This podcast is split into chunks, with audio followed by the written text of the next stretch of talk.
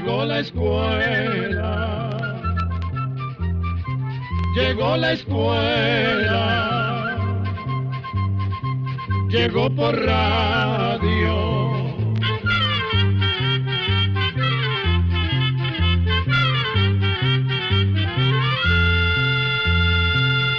Oigamos la respuesta.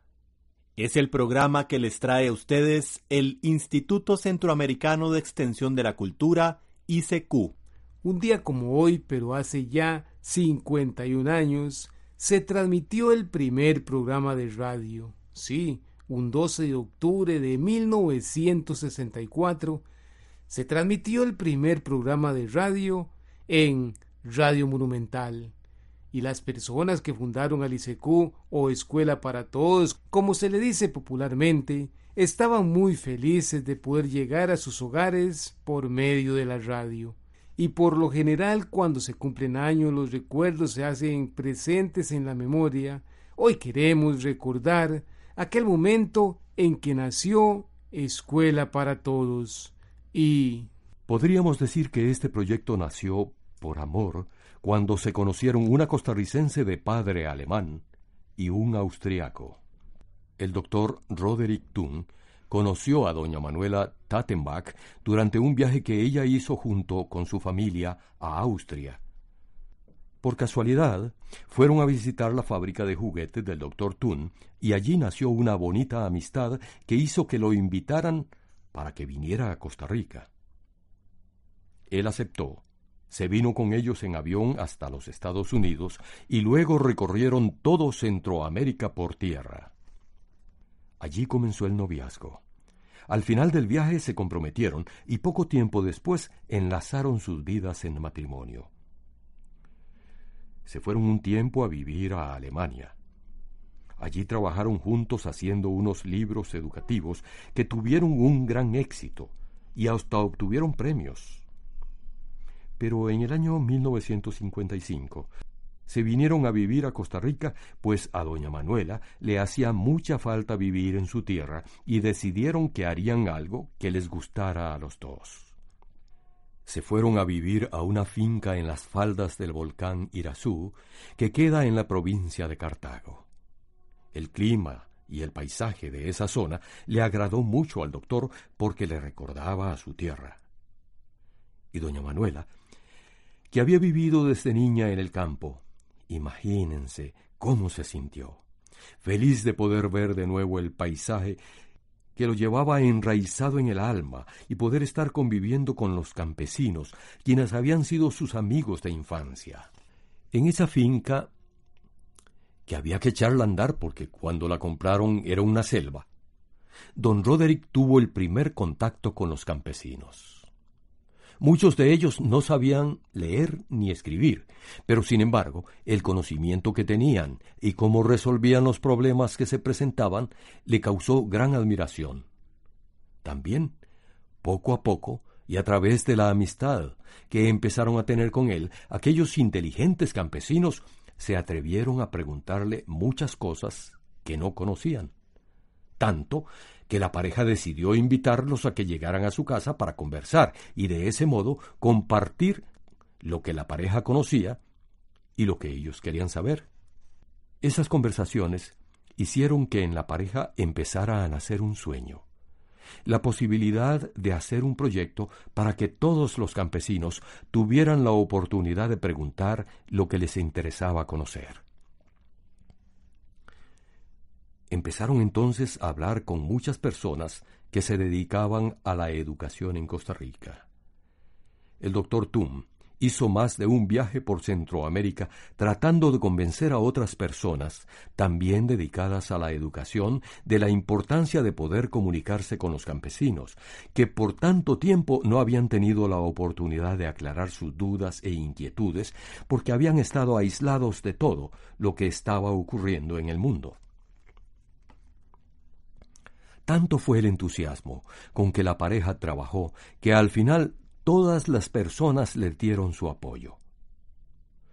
Y en el año 1963, la Asamblea Legislativa de Costa Rica por unanimidad, votó a favor de la ley de creación del Instituto Centroamericano de Extensión de la Cultura, o sea, el ICQ, como se acostumbra llamarlo. Ya con la ley aprobada, se podía empezar con la gran tarea. Pero, ¿por dónde empezar? Como no se contaba con ningún lugar para poder trabajar, la Universidad de Costa Rica nos dio abrigo. Se formó un grupo de trabajo y muchos profesores de esa universidad nos ayudaron. También otras personas que estaban igual de entusiasmadas que doña Manuela y don Roderick contribuyeron con sus ideas para que ese sueño fuera una realidad. Dichosamente, ya por ese tiempo, existían los radiotransmisores y pensaron que ese era el medio que debían utilizar para poder comunicarse. El radiotransmisor tiene la ventaja de que funciona con pilas o baterías. Es decir, que no necesita que haya electricidad en las casas para funcionar, cosa que era importantísima, porque en la mayoría de las zonas alejadas no había llegado la electricidad. Y por otra parte, las personas podían escucharnos cuando realizaban sus labores en el campo. Tanto doña Manuela como el doctor Tum y las personas que les ayudaban estaban convencidos de que este proyecto debía de ser un lazo de unión entre los campesinos y el programa de radio Escuela para Todos, hoy llamado Oigamos la Respuesta. Se trataba entonces de que por medio de la radio y de las cartas de las personas que nos escribieran sus dudas e inquietudes, sus intereses personales y sus necesidades, se fuera formando un diálogo, una verdadera conversación entre ellas y nosotros. Escuela para Todos debía entonces contestar todo en una forma clara y sencilla, para que todos pudiéramos aprender juntos y el 12 de octubre de 1964 se transmitió por primera vez nuestro programa de radio. Ese primer programa fue una charla sobre la Pantera Negra. Pero también se les dijo que Escuela para Todos estaba al servicio de ustedes, que podían preguntar sus dudas e inquietudes y que nosotros trataríamos de responderles. La primera emisora en transmitir ese primer programa fue Radio Monumental en Costa Rica.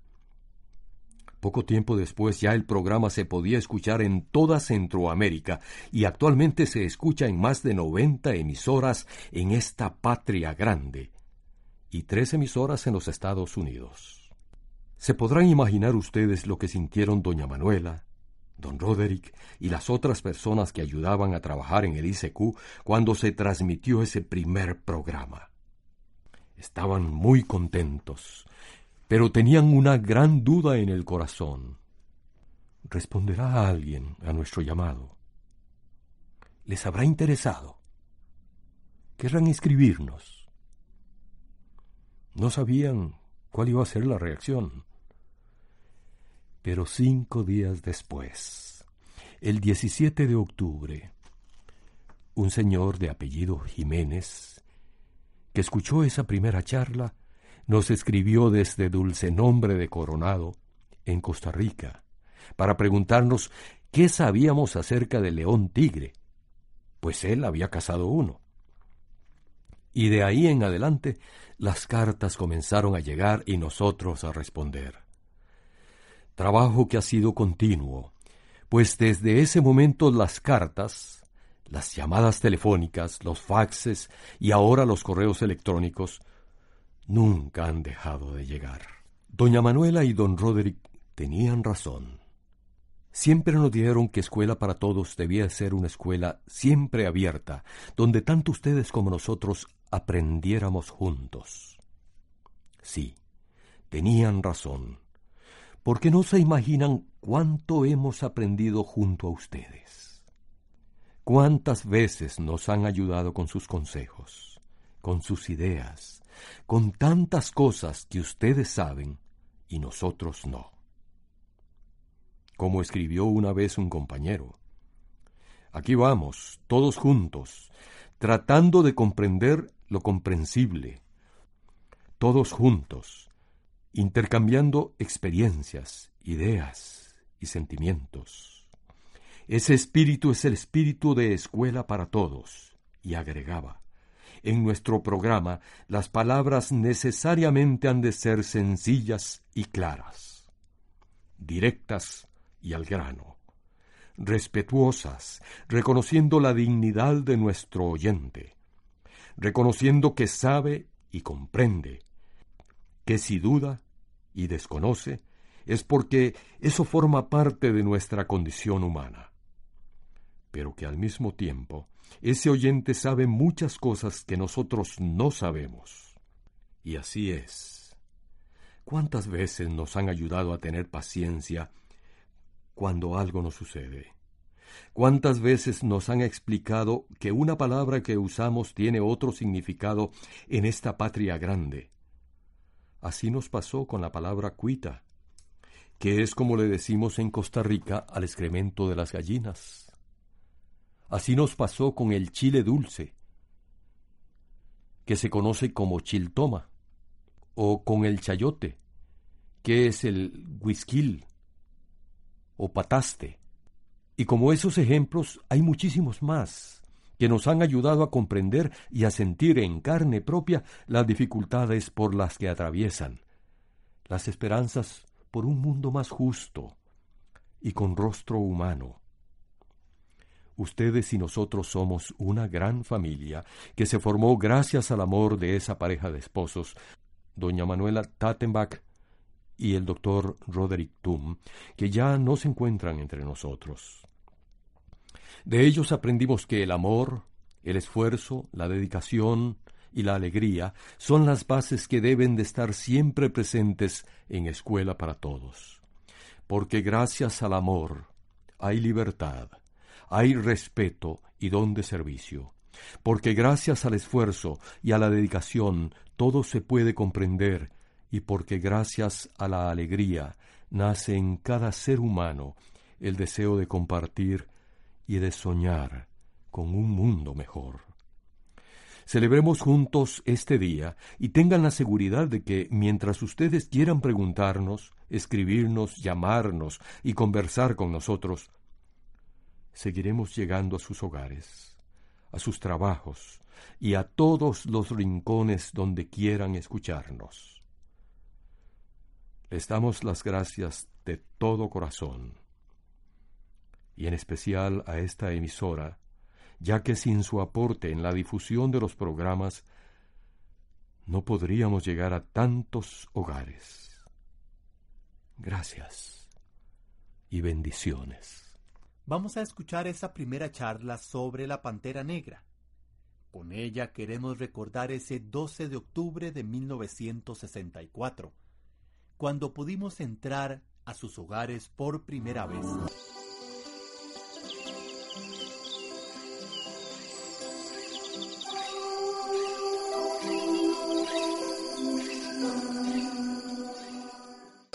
No se ve. Ni se oye. Por aquí estaba. ¿La vio bien? Mejor que como lo veo a usted. Esperemos. La oscuridad es espesa. Un cacho de lunas apenas brilla en lo alto, infiltrándose sus débiles rayos a través de las ramazones de la montaña. Los ruidos de la selva vienen de los árboles y del suelo. Es como una caja de ruidos que hicieran sonar las manos maravillosas de la naturaleza. Paco ha apagado el foco y Miguel a su lado trata de ver en la oscuridad, hacia allá. Sí, hacia allá. Nada. Pues yo o veo visiones. Hace tres horas que la buscamos y nada. Pues se lo juro. No ve, mire, aquí está. ¿Qué? Aquí, aquí enciende el foco y proyecta la luz en el suelo. Y allí está. Es verdad. La huella, ¿la ve? Le creo. Aquí está. Yo no miento, Miguel. La huella de la pantera negra.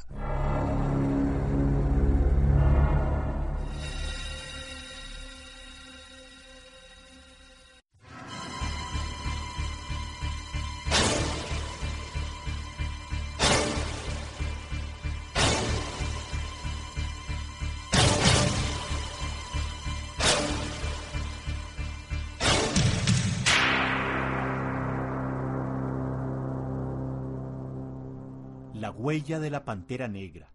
Allí está sobre el barro que hay en el claro de la montaña.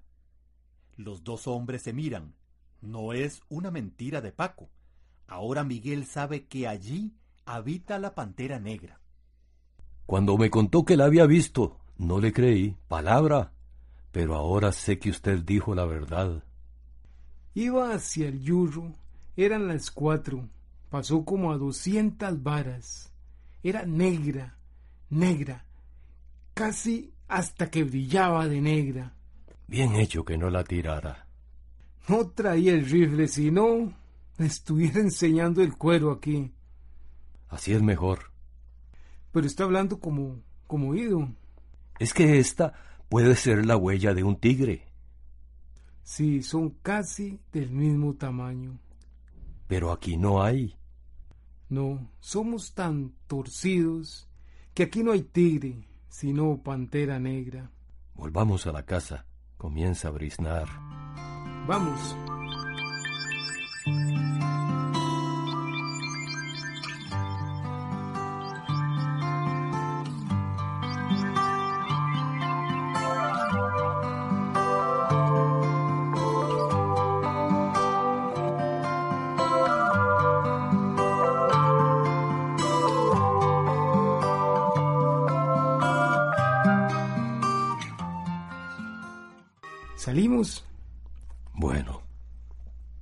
Ahora sí, estoy armado.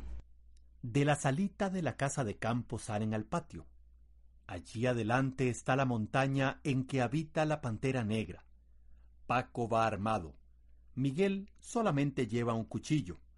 La mañana es clara y luminosa.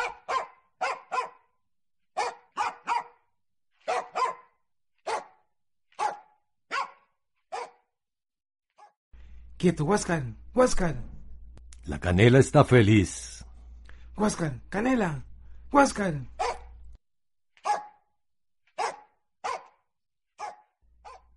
Salen a la montaña. Entran por la vereda hacia el claro donde Paco ha visto la pantera negra. Adelante los perros ladran. Paco los calla. Huáscar, Canela, Huáscar. Paco y Miguel apartan con las manos las ramas bajas de los árboles. Parece una catedral de verdura la selva. Paco va adelante. Ya los perros no se oyen, husmeando adelante, allá, más adelante. Miguel, serio, firme en sus treinta años, sigue al hombre de campo, al cazador, a Paco, sin aflojar. Miguel, el hombre de la ciudad, enciende su pipa. ¿No está aburrido? El campo, la naturaleza en toda su hermosura, nunca aburre. Me alegro. ¿Cuántos son los exámenes? En enero, Dichoso usted que puede estudiar. todos podemos estudiar si nos proponemos. Esta misma montaña es una escuela. Toda la naturaleza que nos rodea tiene algo que enseñarnos todos los días.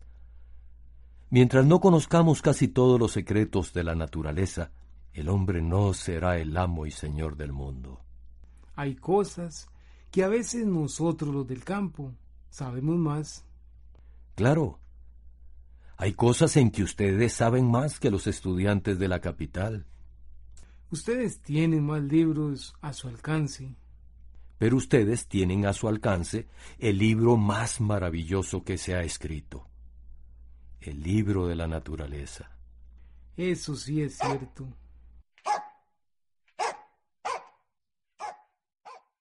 Levantaron la huella. Yo conozco el latido de la canela. Allá van, por el alto. Levantaron la huella. Los dos hombres corren.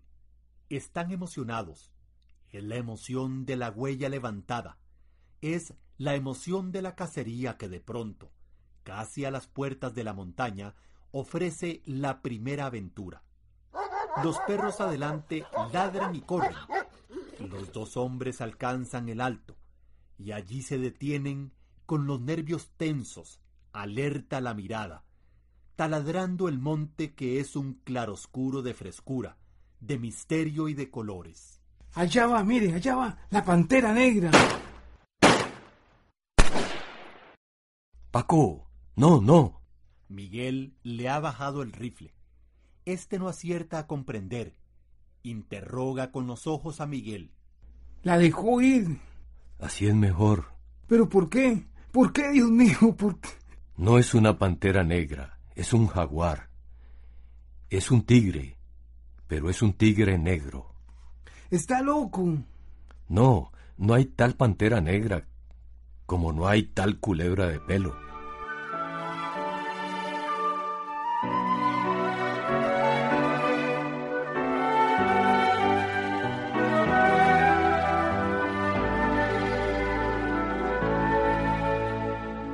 Ahora que estamos sentados en el corredor, estoy dispuesto a que me explique todo este enredo.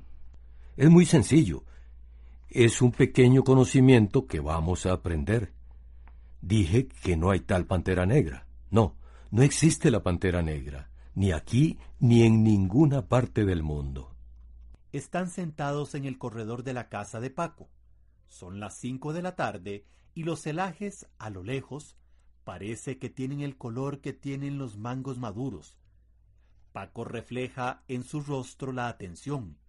Miguel, con la pipa en la boca, habla lentamente, casi gozoso de las palabras. ¿Usted conoce a Celina? La Cheli. Sí, la chele. Eso se llama albinismo. Aquí les decimos cheles a las personas albinas. Albinismo, albinos, muy bien. La pantera negra es un jaguar. Es lo que llamamos tigre de aquí, en general de América Latina. Pero el tigre es canelo, con manchas negras, y la pantera es negra. Es negra. Es un caso de albinismo, pero al revés.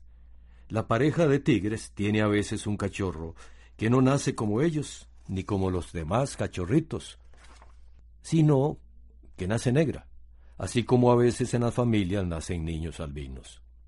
Pero la pantera negra es diferente, este Miguel, ¿no? Solo en el color. En todo lo demás es un tigre. Un albino es igual a usted y a mí. Solo se diferencia en el color. ¿Y los hijos de la pantera negra, de qué color son?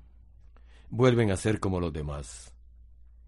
Es un tigre o un jaguar como todos los demás. Si nació negro es por casualidad. Esa casualidad se llama melanismo. Entonces, ¿no hay tal pantera negra? No, aquí la llamamos así. Y en otras partes también. Por ejemplo, a veces así negros nacen algunas crías de leopardos. La pantera de Asia es un leopardo que en vez de salir amarillo con manchas negras, salió negro. También el jaguar o tigre a veces tiene una cría negra. Claro que eso es cada muerte de obispo. Así como cada muerte de obispo nace un albino. ¿Y cuántas fieras así hay en nuestro país? Aquí hay el tigre o jaguar, que cuando nace negro le llamamos pantera negra. Y el león o puma. Son de la misma familia de los gatos. No atacan por lo general al hombre sino cuando tienen hambre o cuando se defienden. Pero lo que quería enseñarte es que no hay tal pantera negra. Ay, me lo explicó muy bien. Ya tengo algo más para contarle a Juan. Poco a poco hay que ir destruyendo errores. Destruir errores es progresar. Pero dígame una cosa, Miguel. ¿Cómo se ha sabido todo esto? Mediante la observación de las fieras en los jardines zoológicos, parques en los que se tiene a los animales en jaulas. Observándolo, se ha constatado todo lo que he dicho. Ahora que me explicó la importancia de la observación, y la importancia de los jardines zoológicos. Bueno, hemos tenido una conversación útil. He explicado todo de manera sencilla, sin complicaciones. Así me gusta que me hablen a mí. La verdad es que ya tenemos una idea mejor acerca de los jaguares o tigres de por aquí. Pero hace frío. Amenaza temporal, Miguel. ¿Qué le parece una tacita de café? Muy bien, acepto. María, María, cafecito para Miguel y para mí. Lo acaba de tostar hasta que huele. Lo estoy oliendo. Mmm, la gloria.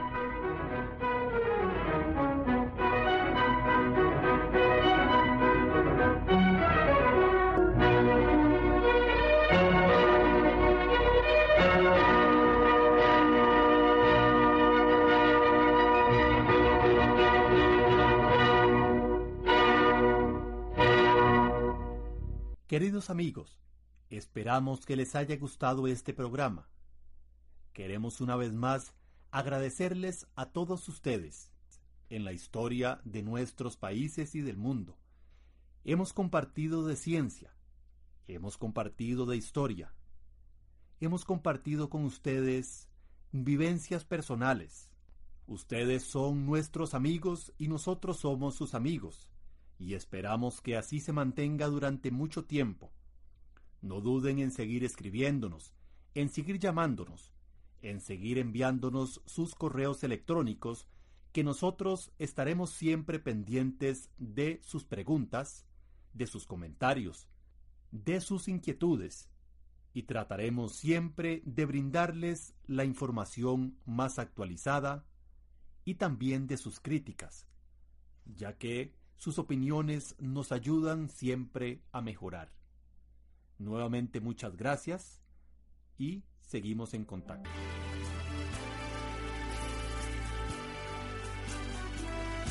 Así llegamos a un programa más de Oigamos la Respuesta. Pero le esperamos mañana, si Dios quiere, aquí por esta su emisora y a la misma hora. Mándenos sus preguntas al apartado 2948-1000 San José, Costa Rica. También nos puede llamar a los teléfonos 22 25 52 38 o 22 25 53 38 o mándenos un fax al 22 25 22 27. También le damos el correo electrónico isq.org.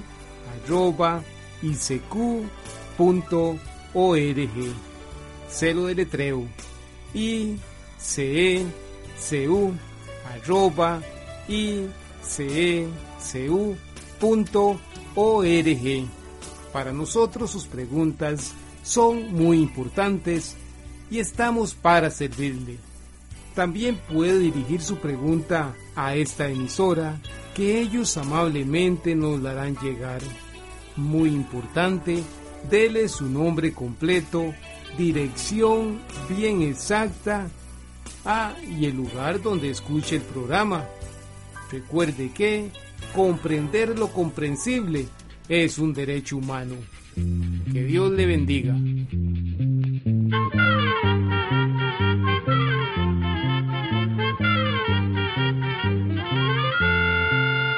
El momento de despedirnos. Se va a la escuela, se va cantando